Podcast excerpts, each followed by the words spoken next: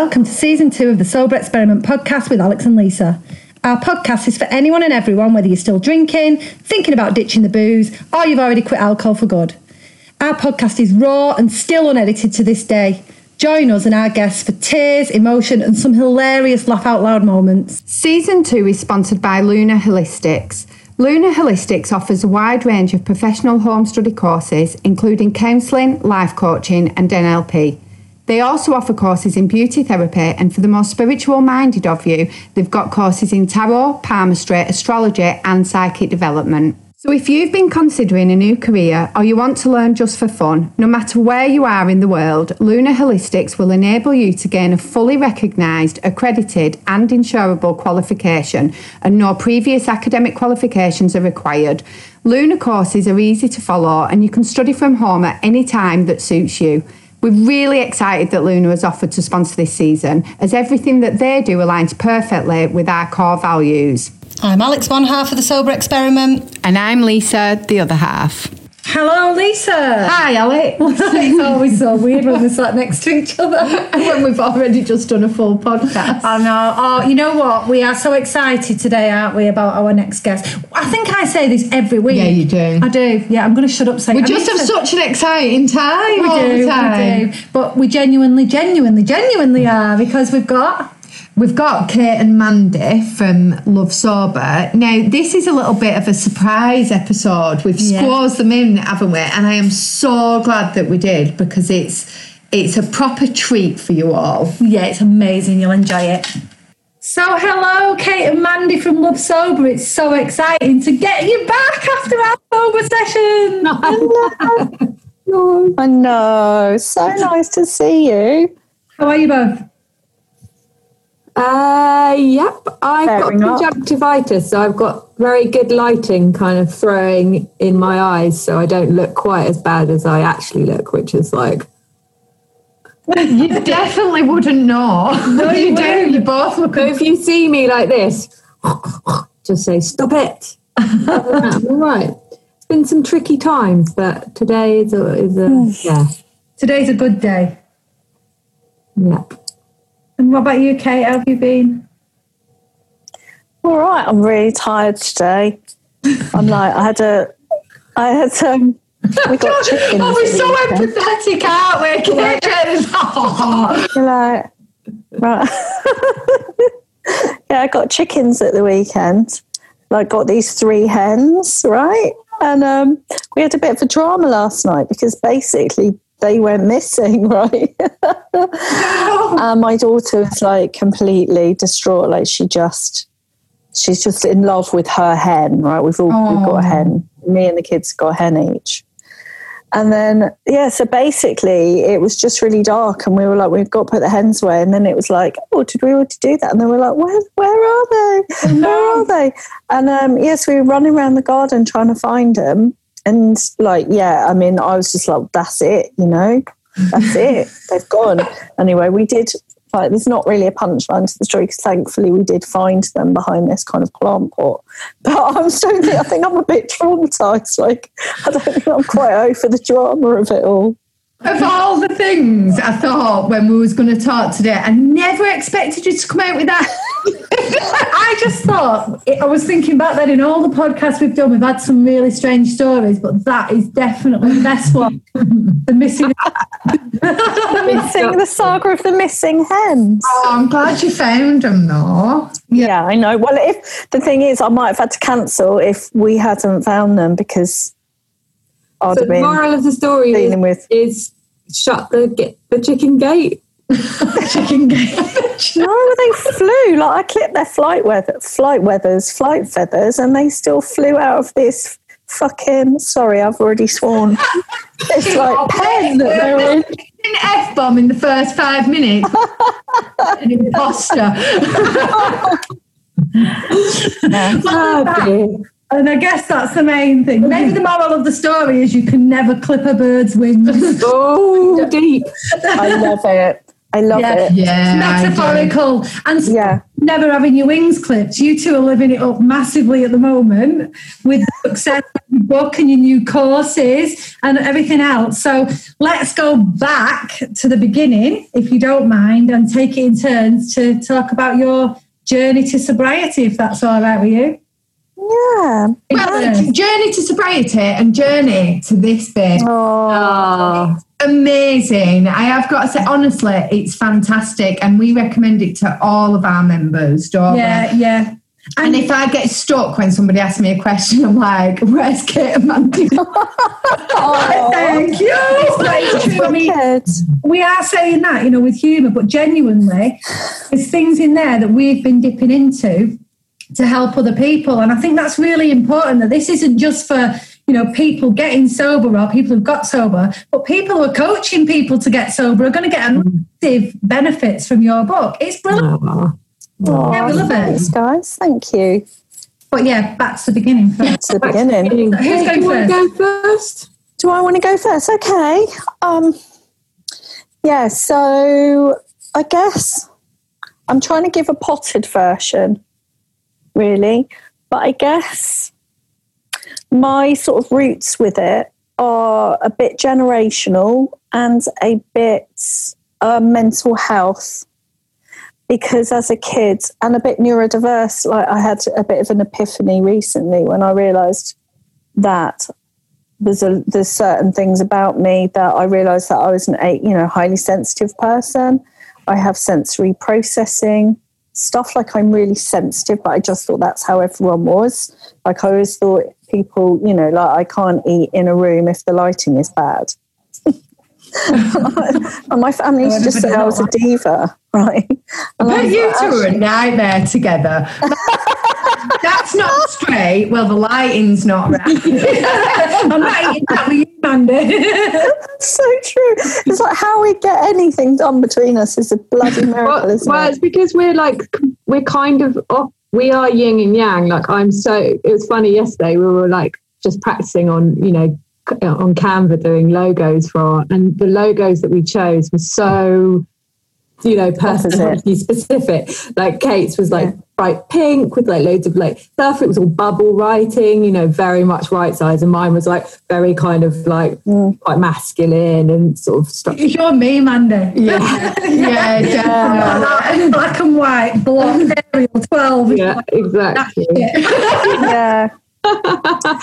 so anyway, go back to yeah yeah so and and so i did that you know and it's that cultural piece as well i guess you know as i've pieced it together over the last few years and i've been talking about it quite a lot recently how much of that sort of teenage journey and just not it was never an option not to drink like it never occurred to me it was just that rite of passage but i took to it and the first time i remember that i got drunk was at my brother's. It was like an engagement party. Um, and I just remember just sitting in the loo and I just went, oh, I feel, I remember this, the wallpaper was this kind of weird paisley wallpaper. And I went, oh, I feel happy. Like I literally went, I feel happy because that was not a regular occurrence. And then I went, oh, I'm drunk. Like, and then it's literally, I reckon that that I was saying the neural pathway the size of the M1 was forged in that moment in the loo in Oh, Portsmouth in 1983. pimples It's all glamour. And um, yeah, and and I guess I just yeah, I, I always had a thing with it, you know. And but I it took me ages to piece together the yeah, the cultural piece that, you know, then I did this whole thing where I just I looked like I was doing all right. I think I had enough tools somehow, just about after I, left uni, to I got very good at distracting and being busy and, you know, just managing to get by and had a good job in London. Um, but but underneath the surface was, you know, a lot of anxiety. Um, and I just had this big disconnect from myself, like I think a lot of people do have. Mm. And then as I got older, it, you know, I was like binge drinking, but everyone else was. I was counting my units and thinking, well, I shouldn't. I should go to the gym rather than drink wine, you know. And it all looked kind of. It didn't look that bad on the surface, but underneath I was really, really struggling. And that's what what I think happened. It was really like the surface of the pond, to use another bird metaphor, was was fairly sort of, you know, smooth and underneath I was paddling, paddling, paddling, and I ended up having pad to paddle even harder and harder and harder. And then I guess with motherhood, um, you know, I always say that was an unholy shock to the system and that sort of exacerbated you know my, my world sort of narrowed um, as a result of of moving to a new area moving away from friends and deciding that i we didn't have any support so i was the one at home my husband was working really late every night in london and just yeah it just sort of became the the, the go-to for for a lot like commiserating celebrating and I just feel like I sort of ended up, again, I was counting units, I was watching units. So it didn't look like I didn't look that different to a lot of the mums around. But I was really, really struggling. And I think I was very lonely. And yeah, and it just was feeling awful to me. So it's almost like the other piece of it is quite odd because I was like really into health and nutrition and, and yoga. And yet then I would go and binge drink and smoke loads of fags and it was like this real opposites. And then, so I think when I became a mum, the chasm sort of widened as well, and this disconnect, this bits of me that weren't fitting together, that didn't really make any sense. It, it just widened and it became more and more and more difficult for me to kind of cope with myself, I guess. And so, luckily, I'd gone to the doctor a few times as well. I'd gone to say, Look, I'm just not feeling all right about this. And I'd gone to adaptation. I went to like an alcohol counsellor, like just going, this doesn't feel right. And each time they were like, well, count your units. Why don't you count your units? And it was like, that I didn't have the vocabulary to say that is the problem. This is the prison I'm living in. This is a mental yeah. health nightmare.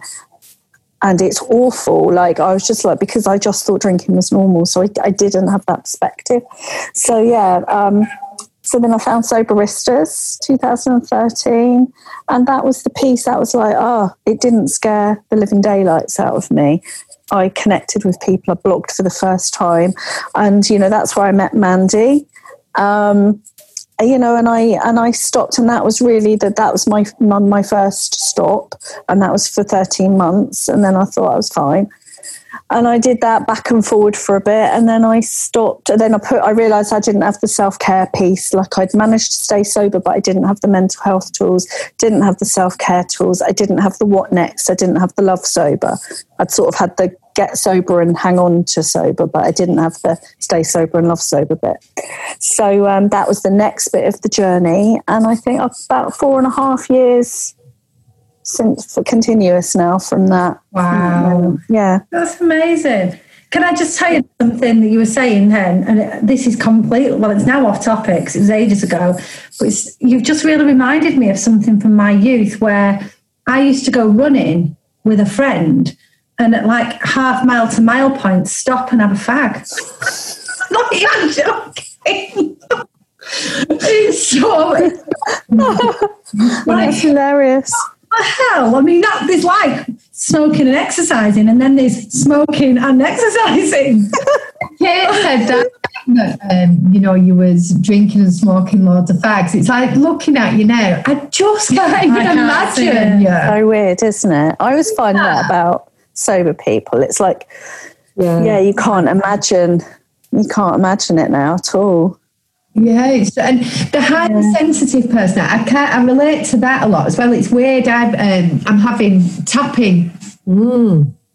Yeah, I am. You're doing? Do you call it? I'm, like, I'm doing. Tapping. Yeah, the, the EFT stuff. Yeah, like. yeah. I'm working with um, a lady called Katie, and she's fantastic. But she actually said to me this Friday, "Have you ever ever done the highly sensitive person test?" Mm. Um, so that's something that I'm going to do this week because she said it and explained it to me. I was like, oh, maybe I really am. So, yeah. Mm. Great story as well about the wellness and the health. You were running a wellness group while you were going yeah, out and getting sloshed. Yeah, it was massive as well. It was like massive every Saturday morning. I was going in telling people to be how to be healthy and live a wonderful lifestyle Mm. after themselves, to do self care, to eat well, and then literally I would finish my group, go home, throw my stuff in the conservatory, open a bottle of wine, and get blitzed for two Oh, days. do the group. Oh, yeah, no, that only ever happened once. Yeah.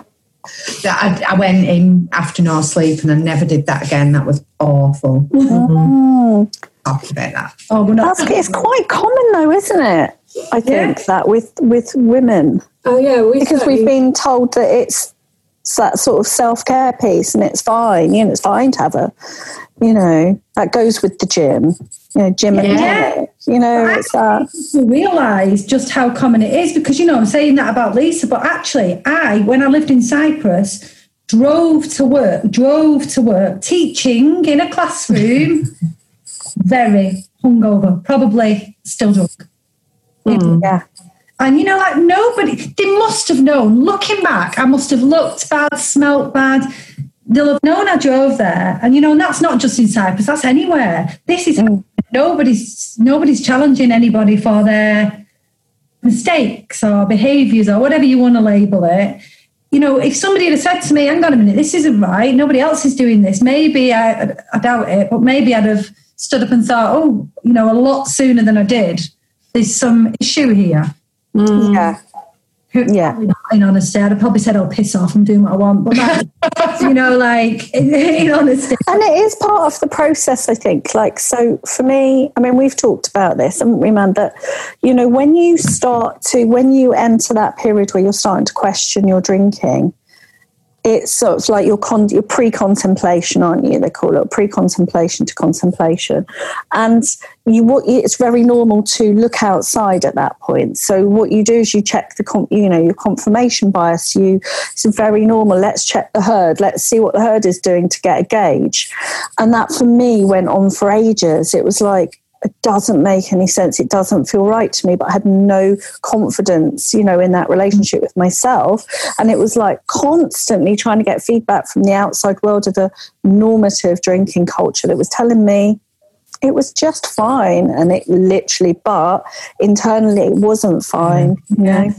and that's what I was going to say. When you grew cool. up like we did in the pubs, and that's all you see. Yeah. There is no other normal. Is that- No. There is no other normal. Mm. Mm. Yeah, and I kind of had that that opposite sort of thing, like living in France, where it's like everyone else was sort of seemingly doing another behaviour, and I was like, well, they seem to be able to do it, but I can't. Yeah. It was like, oh, well, well, if I must try really, really hard because it's like it's so different culturally. So I mm. knew that like being drunk as a female in France was very badly seen, but at the same time, like everyone was drinking, and it was just like really confusing. And I was just like, well, I, yeah, Yeah, but it is. I bet that was a bit like, you know, why am I the only one who can't get this right, wasn't it? you, and you kind of gauging yourself on a whole different culture and society. yeah, yeah, exactly. A whole Yeah. different kind of hmm. developmental kind of culture, education around alcohol. You know, it's like it's very different when you know because you see there's there very there's very much a protocol of like you know sort of one drink with that meal, one drink with another meal. Then it's like there, and then it's coffee, and everyone's having coffee, and I'm like, I was like, coffee. Yeah. I'd have been having a little coffee. And what I used Yeah. and, but then there was that other side was that you know because it had always been quite cool, and it was something that my husband liked about me because it was like God, you're not like other French girls. You, you know, he liked that I don't really wear makeup. He liked that I was a feminist. He liked that I was kind of, you know, had my own mind and wasn't prissy, if you know what I mean. Yeah. So I would be there was that sort of thing that like so all the girls would be sitting around going oh, oh, oh, oh," with their cups of tea. Is so stereotypical, really nice women. But I would be like with the lads, you know, all the men drinking cognac, you know, and smoking Yeah. and stuff. So it was like that thing of like, yeah, this is really cool, and it's like "Mm, it's actually not. It was really cool until then I couldn't like speak and had a blackout and yeah. So anyway. yeah, gosh. which is is kind of the way it goes, isn't it? So, do you want do you want to talk us through how you got to blackout point then, Mandy, before you gave up? Yeah. Um, Oh, blimey. Um, yeah, I mean, I guess I started drinking pretty young, you know, like 13. I was always quite um, naughty uh, kid. Like, I definitely wasn't very secure in my own self. So I was always kind of searching to be liked, like, always kind of never satisfied in my friendship groups. I was always like, right, no, like, oh no, they, I think they're a bit cooler. Like, like, see if I can hang out with them. Like, I was always, I always had, sh- you know, shit loads of friends and always managing loads of different groups, which is actually like a skill now. Like, I'm really good at networking and I can pretty much get on. But anyway, I definitely didn't have that kind of, yeah, that sort of secure sense of self as a little kid. Um, so, and I didn't really have any boundaries. I didn't really know what boundaries were. So I was always pushing, you know, and I think because my parents had quite difficult, you know, childhoods, they were, I mean, they're amazing people, super loving, super kind of um, committed as a family. And, but I found it quite sort of exhausting and also I didn't know where the limits were because it was like I could just get away with stuff. I was basically quite feral. and like um, yeah and so just used to sort of run riot really and then you know started smoking really young started drinking started doing drugs like started just going to festivals i mean i was looking i mean i went to I don't know how. I basically just lied a lot. I mean, I was, you know, I'd go to raves and come back in, in you know, the boot of people's car, random people's car, like so much dangerous stuff at like quite a young age. Going to festivals when I was like 15, going away for, you know, sort of four or five days, not sleeping and all that sort of thing. Um, had kind of some pretty traumatic experiences within that time, um, which I'm not really up for chatting about today, but you know, a lot of trauma. Um, and then just kind of put it in a box and you know put it away really. Um, and was just like right i'm not ever going to talk about that stuff. And then hoped it would go away. Um, and then we moved to so then i kind of yeah quite pretty heavy kind of hedonistic sort of 20s lots of you know, clubs, pubs, parties, dinner parties. Then I met my husband, who's French, and then it was very much like dinner parties, lots of kind of, um, yeah, big weekends. We had this great flat in Brighton, and it was massive, and people would just come and stay. And I mean, I always used to think it was great because I'd like I'd send off my friends, they'd all be like, you know, puking, like, bye, man. And I'd be like, yeah, like wicked sort weekends, you know, and, and, and, wonder why they didn't want to kind of come back. But I thought it was you know, I thought it was a. I'd have loved that, that apartment in my heyday. Eh? Oh, my goodness.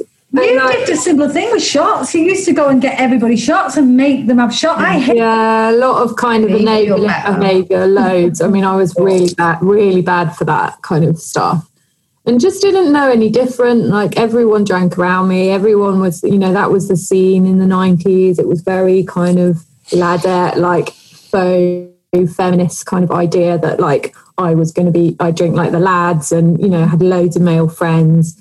Um, and then yeah, we kind of, I guess, well, interestingly, I met my husband's sister, and she's a teetotaler, never drank. So she was like this really kind of cool, chic, beautiful Parisian woman who drank tea and read loads of books. And I was like,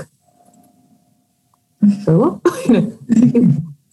Yeah, and she'd go to festivals and she'd listen to music. She had really brilliant taste, but she never drank. And that, and that was my sober curiosity, basically. Yeah. Like, Hang on a second.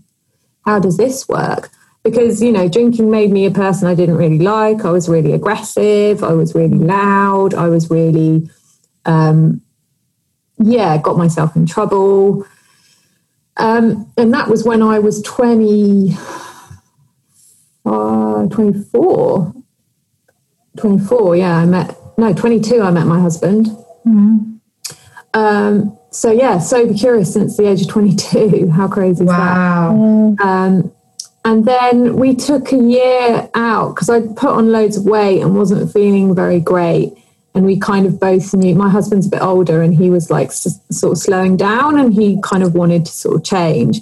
So we took we we were starting to do like dry, detox in January, um, and then we decided to take six months out, and so that was in, when I was 26, and I absolutely loved it. And I was like, wow, you know, we did loads of different stuff. We went to the market, you know, we bought loads of lush food, um, and felt really great. Was like, right, let's change our life. Let's move to France. Let's have a baby. Blah blah blah. So my sobriety has always been connected to massive change in, in my life. Yeah. And so, yeah, so we moved to France, um, had a baby, and then as soon as I could drink again, you know, I did because I breastfed for sort of six months. Um, but I did drink when I was breastfeeding. And as soon as it was back in, it was just like became that release really from the stress. And when I had my daughter, I think a lot of my PTSD came to the surface because I was all of a sudden, you know, looking after this tiny, fragile little girl.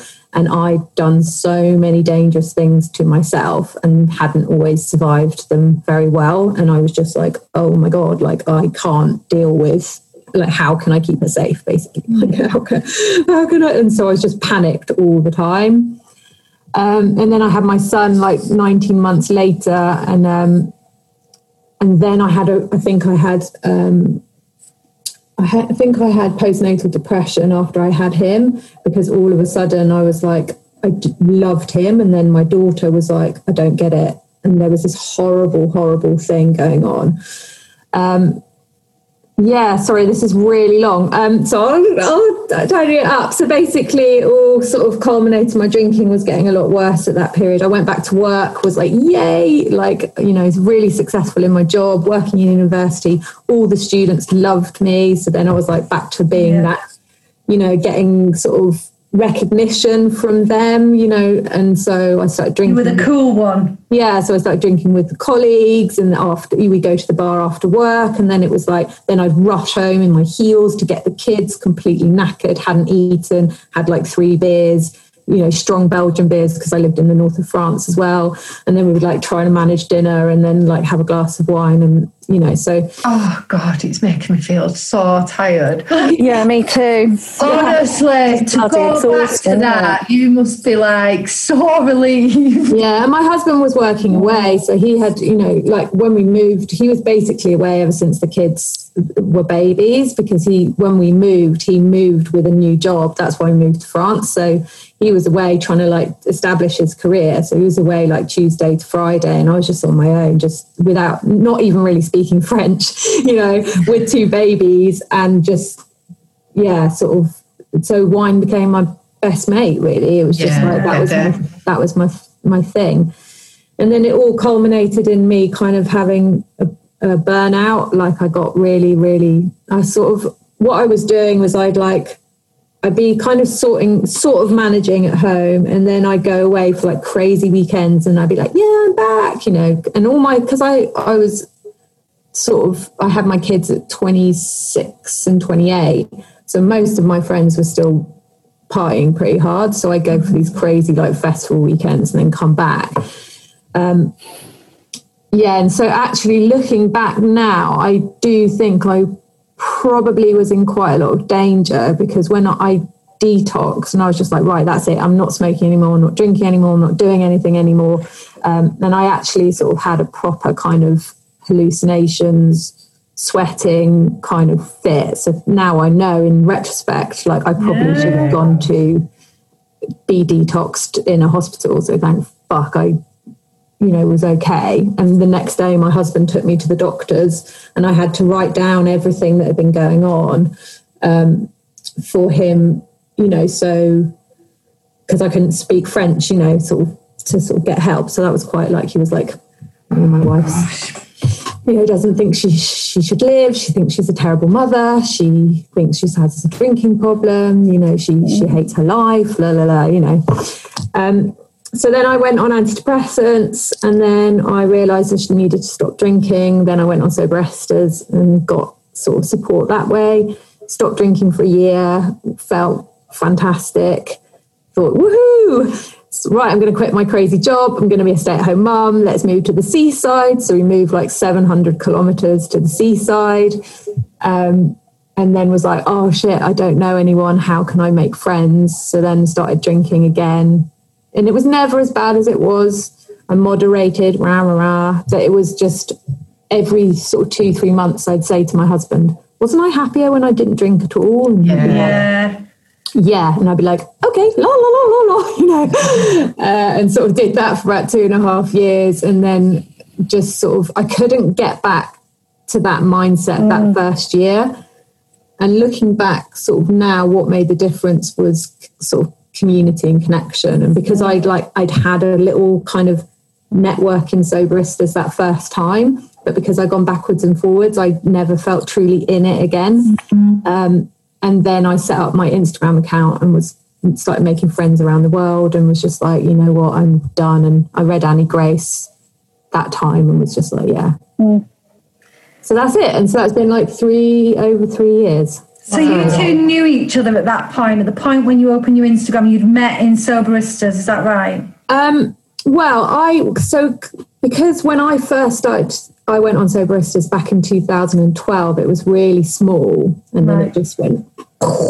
And Kate joined in 2013. So when I started going back, I would look, try and find people that I recognise, and I recognised Kate's little symbol. She had like a Hello Kitty um, little thing, and I remember My avatar. yeah, your avatar, thank you. And so I remember, like, I really liked her writing, and I remember sort of engaging with her. So I started stalking her. Basically, I was like, "Hi, That's I used to be on here. Do you remember me?" She's like, "Oh, yeah, sure, no."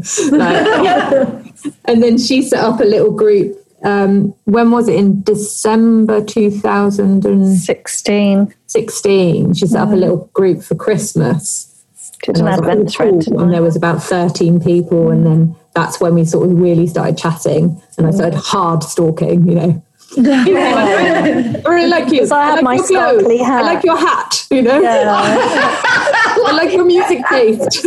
Oh dear. Oh, I'm so glad you both met though. Yeah. Oh, thank you. We I like- haven't actually met. When we started doing the podcast, we'd never met in real life. No way. Oh my god. You see, when I met you, Mandy, at the Mindful Drinking Festival, I obviously didn't know I, I'd, I'd not been that long sober, really, less than a year. So like I knew of Love Sober because Lisa had said, follow Love Sober. You know, this is what you follow Love Sober. I had a list of things to do. Oh. Been drinking ready for her. You must do this, this, this.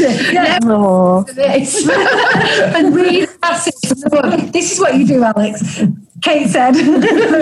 so no, she she basically said follow love sober. So when I met you after obviously, uh, and Simon had said to me, get Kate or Mandy or Kate and Mandy on the panel when we were going to have our live event, which is how Mm, yes. And then, so I guess really, I just presumed that you two were like us two and had known each other your whole lives. I just took that for granted because I thought that all friendships were like so it's kind of new, but you're such close friends as well as working colleagues. How did Love Sober come about? Well, I had started the blog. So I'd been blogging. Um, I was working with a coach and I was, yeah, I was really trying to make the, you know, that was, I was done and this was it. So, and I knew that at that point I really wanted to work, I wanted to write a book, right? And I wanted to be sober for life. And I was trying to work out how to live with like congruence if you, if you know what I mean. Like I really really wanted to. It's like I can't I, I can't not do that. You know when you get that thing about like when you're sober and you just know what shit needs to be sorted out. So I was working with a friend of mine called Sarah, who I also met on Soberistas, who's a brilliant coach, and she started coaching me. So I went along to the coaching academy, um, two day thing. Uh, we had no money, and I was like, I've got to do it. So I was like, okay. And she was also saying, well, look, if you want to write a book and if you want to be visible, you're going to have to come out from behind the smokescreen of Soberistas and go public. And again, this is like 2016, so it's going back. Yeah. Years and it was really it was quite different then. It was Mm. still scary for me. And the only reason i was really scared was because of the other school moms i thought that there'd be a lot of judgment because i live in a small town that they wouldn't let my kids play. They wouldn't let their kids play with my kids like i was already having difficulties because my son is you know on the spectrum and we were already we had difficulties connecting with people you know on play dates and stuff. So it was that. So but i was like okay and i remember just thinking i wanted to write a blog called love sober because it was like i wanted to do something positive. And i remember just getting this like wordpress site up and my my husband took some photos. We went out in brighton and he just took this picture of me against this yellow and red wall and went mm. oh you could use that for your website and then that's where the colours came from, isn't it? We got stuck with those colours because of that photo. Whether or not they worked, There was that became that. Um, and basically, so I just started writing a blog, and it and I went I pressed, and it went public, and I think then Mand was able to kind of look at the website and mm. like the vibe. So it was literally that moment for me that I was I came out from hiding and that is such a beautiful message for me and something to remember. And and the thing is that you know that whole thing about when you like if you're stuck in that people pleasing like we so often are and we're hiding we're trying to fit in it means our real people can't find us. Mm. So it was a real beautiful proof of that that actually being authentic and like being a bit vulnerable and going oh my god for a week. Like i'm panicking. Like we we found each other didn't we? Yeah. and then and then it was mandy's idea to do a podcast. So she said to me we started chatting and she said do you fan- there's no english podcast at the time. She was li- listening to american podcasts. Do you want to do a so podcast? And i was like absolutely let's go for it i've never listened to a podcast i was like hell yeah like why not Let's do Seems it. like a good idea. Like, why the fuck not? Excuse my French again, swearing again. And um, and so then we were like, yay. And then we were like, oh, how do we do it? Weren't we? So we just started talking on Skype and trying to record it. And my husband helped us with the recording equipment. Well, at the beginning, it was my mate Jamie, wasn't it? So yeah, It I was was like, Jamie first, yeah. yeah, so a friend of mine um, who sadly passed away a year ago, um, he had he used to be a music producer, and actually he had a very sort of challenging life, and he'd been in prison and stuff like that. And when he was in prison, he'd done a lot, a lot, a lot of kind of art therapy and a lot of music therapy. And he one of the things he wanted to do was kind of when he came out was to sort of apologize to everyone that he'd ever Oh, you know, armed. And he was like my boyfriend when I was like 17 or something. Um, and he was really horrible to me at the time. Um, and so he sent me this message, randomly, this message sort of saying, All right, you know, I just want to, I thought about you, you know, and you were always like a good person in my life. And like, um, and I just wanted to say sorry. And so we started get we started chatting again. Um, which was really nice and sort of talked about loads of stuff and you know and he was so happy to be out and kind of to see the you know, blue sky and you send me all these pictures of blue sky so it was a really beautiful kind of moment for for us and um and he um yeah and so he he had a track called recovery randomly which is the music at the beginning. And um and he was he sent us loads and loads of different tracks and he was like just choose whichever one you want. And um and so he produced it for a while at the beginning Oh. and it was so bad at the beginning like he, it would take him like three days of like trying to like so apologies to anyone that listens to the beginning like they are as good as they they could be because it was literally like us two in our kitchens with like the worst sound and everything like that um, but yeah sadly he he had a heart attack and passed away but and so then Kate's husband took over and was doing all our tech um, and that was like quite stressful because it's like within a marriage which is oh God. Hashtag don't get me started. I know. so luckily now we do it on our own. Like we we we Yeah. produce it through Zencastr, which is Kate's like, yeah, my hair's still here. No, literally. It was it was bad. At one point, I started paying him just to try. I was like, let me just pay him a bit of money every month, like that. It can kind of manage the the relationship, so there's not a divorce about doing the podcast. So yeah, this Love is sober, hate marriage. Yeah, exactly. Yeah. Sober. Sorry, Dave. You know. Oh, Yeah. You know what? That's- it's not the same, same, but honestly, the way you've set up your podcast, we used my music producer friend to do Yeah, our we beginning. did. Ah, Yeah, he, Lovely.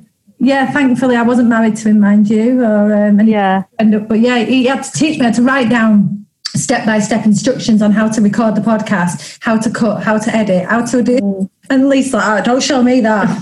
Show me. So that's I can't read instructions on anything. I can't. mental block. It doesn't matter how small the instructions are. I, I can't read them. I'm, No, me too. Me, I can't.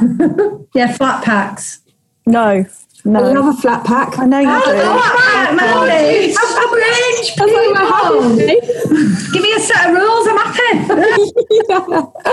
That's like No, I'm like, we don't need that. Flat back on my own. Oh, it's like a puzzle. I'd like to follow a method, please. Sado in the corner over here. He's so So true. yeah, so that's that's uh, how mm. yeah. And so then Kate had told me that she'd been working on a book idea, and she'd actually sort of had some interest, and then she decided to sort of put it aside because the deals that she'd been given weren't, you know, weren't good enough, weren't like yeah. Um, and so she was like, sort of, then she sort of said, "Well, do you want to work on the book?" with me. So that was that. And so then we were like, okay, cool. And then we just sort of decided we were like, right, let's just work together. And then Yeah. obviously she was she was doing her coaching, I was doing my coaching.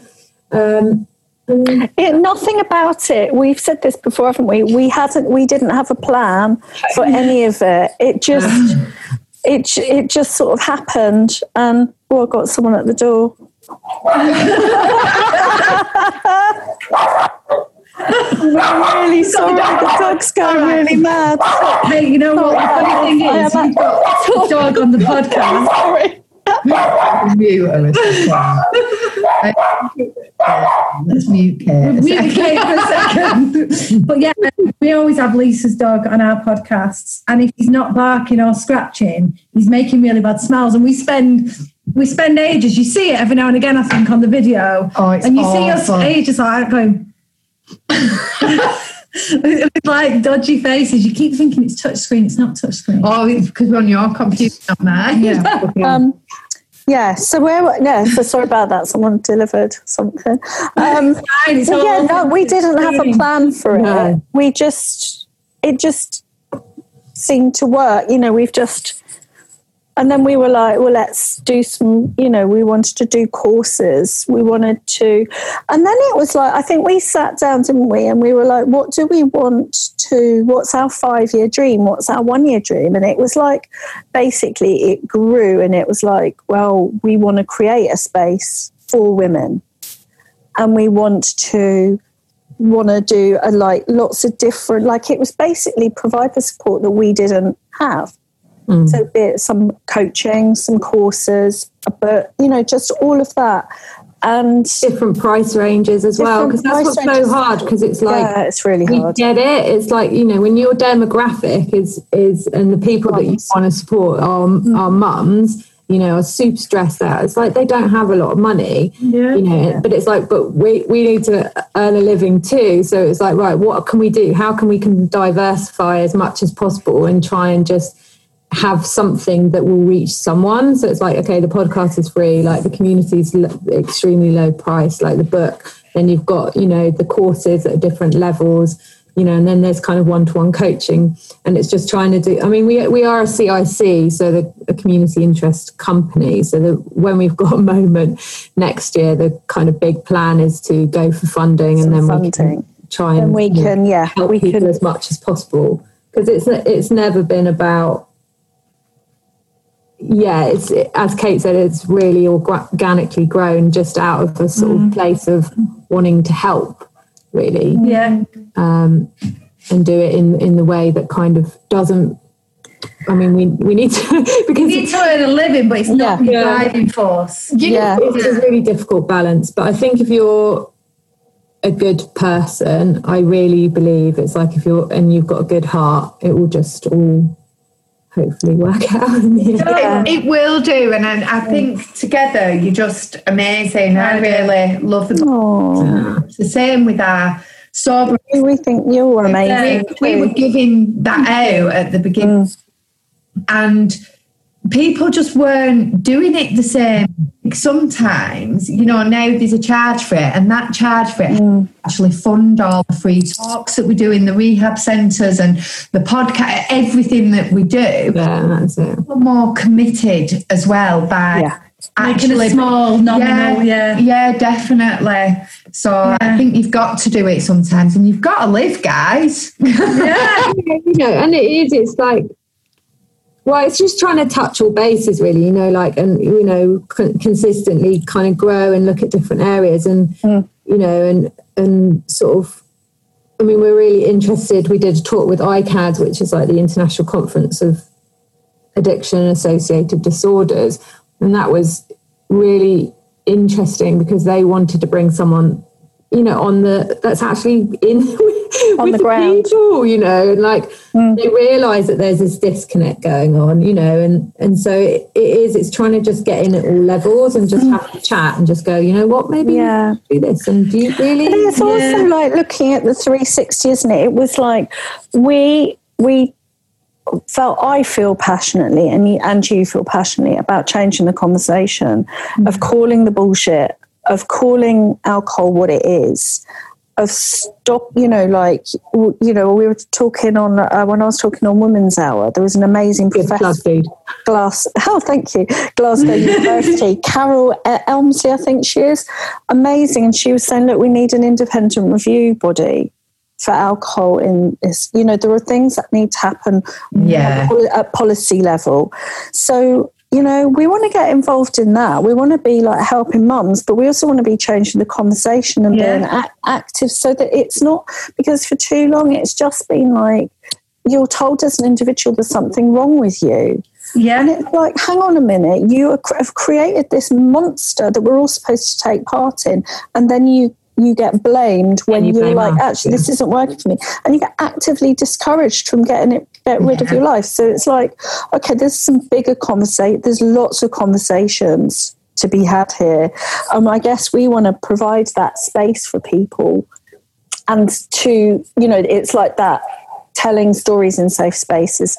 We have our individual recovery, don't we? We have our individual pathways that, that somehow need healing because life is impactful. There's yeah. a social conversation. There's there's all and there's a brilliant conversation about you're going to feel so much better, and this is what your life can look like. It's like so true. So it's all of that. It's all of that, and it's all kind of exploding in our heads as we then try and piece it all together. Right? I think that's a fair summary of it. it really is. We were on um, BBC Radio at Manchester. Was it last week? Yeah, yeah, it was last, last week, week. and as part of when we were on there, they'd had a doctor on before us to open the show. And like the doctor was saying, you know, well, if if you've got a drink problem, then maybe you need to do this. Mm. And you know, Lisa and I were just the like, doctor going, enjoyed a drink every night. He did say that. Oh, yeah, he did. I have a glass of wine. Yeah, yeah. Like that. and we're going. Oh, neutral, is it? It's still no matter what work i mean it is going to change. I am confident it's going to change. So this yeah, isn't kind of a half empty statement i'm making. But no matter what we're doing at the moment there's still very much the belief that it's those people who have the issue mm. and then the few that don't or the many that don't actually. Mm. that's just not reality. Most people that i speak to first of all they feel the need to justify why they still drink to me even when i don't ask which suggests to me that they've got some sort of internal battle going on, however small that might be. And yeah, you just we just need to blow this wide open and mm. looking at what it really is. This is an addictive drug. And yeah.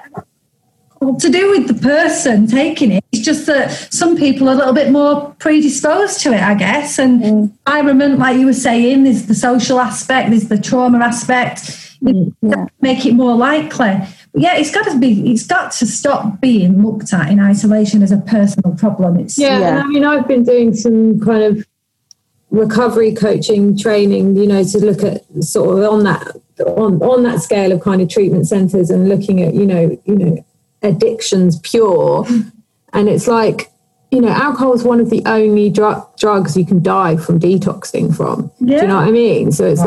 like, what's going on here that this is like the most normalized one? Mm. Whereas if you, you know, that it's, and so, and, and also when you're, you're looking at that place where there's there's no power when when someone truly is powerless in their addiction whatever that looks like it's like there was so many missed opportunities Yeah. to catch them beforehand like Yeah. how many times do we sit in forums and sit in oh i feel a bit emotional about this but Yeah. you know, when you sit in forums or you sit in conversations and, and people say, I went to my doctor, I went to my therapist, and they said this. And it's like, it only, um, for me, it was very much like, you know, I, I live in France that has a free healthcare system, which is amazing. Like, I had holistic care. I was put on antidepressants. I was sent to a therapist. I had free yoga, fuck's sake. Like I had, you know, EMDR. I had anything that I needed in terms of my mental health plan. You know, I am no different to someone that's on the streets, you know, but I just got help and I had support. And I just, I truly, truly believe that. And it really upsets me because it's like, there's still this thing of like, it's them and oh, they're weak or they can, it's like, no, they had no support. Yeah. Yeah. And I And no think one that's said what's what's happened to you, darling. Like what's gone in in your life for you to be where you are.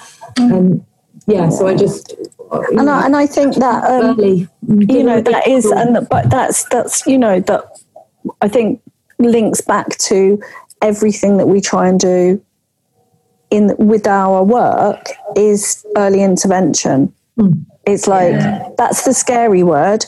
And making a fabulous choice for yourself when you have loads of agency and loads of opportunity is the non scary word. They're both the same thing. They're kind of early intervention, right? Yeah. of the of alcohol use disorder spectrum, which at the bottom end will be dependency and is progressive. So it's like, yeah, let's work. Let's let's let's have the chat earlier. I think would be our yeah. you know is our hope and our dream, isn't it, in all of our work, and to make it fun because like I don't want to do it if it's not fun. Yeah. Um, I do do it, and I don't mind doing it because there's the light in the shade.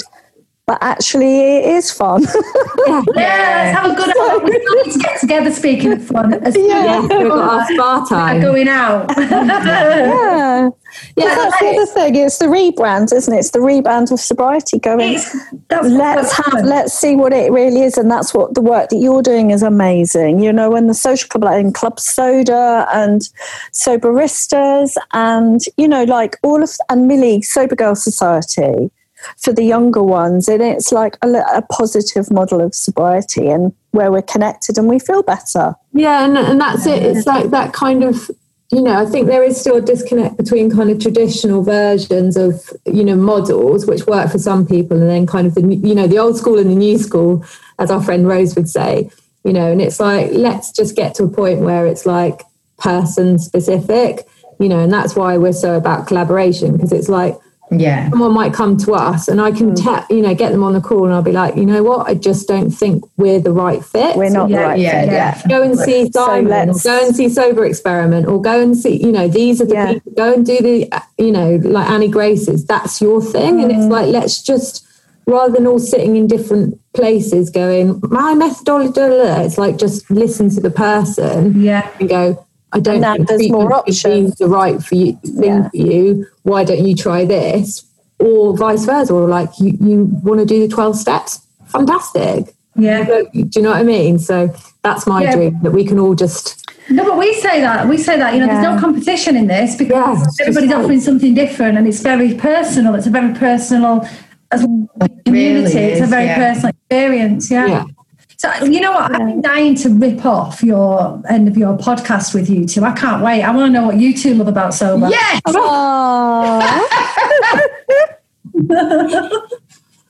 Um having what do I know about sober? Oh my gosh. I, I love Let's see how hard that question is, Mandy. Yes.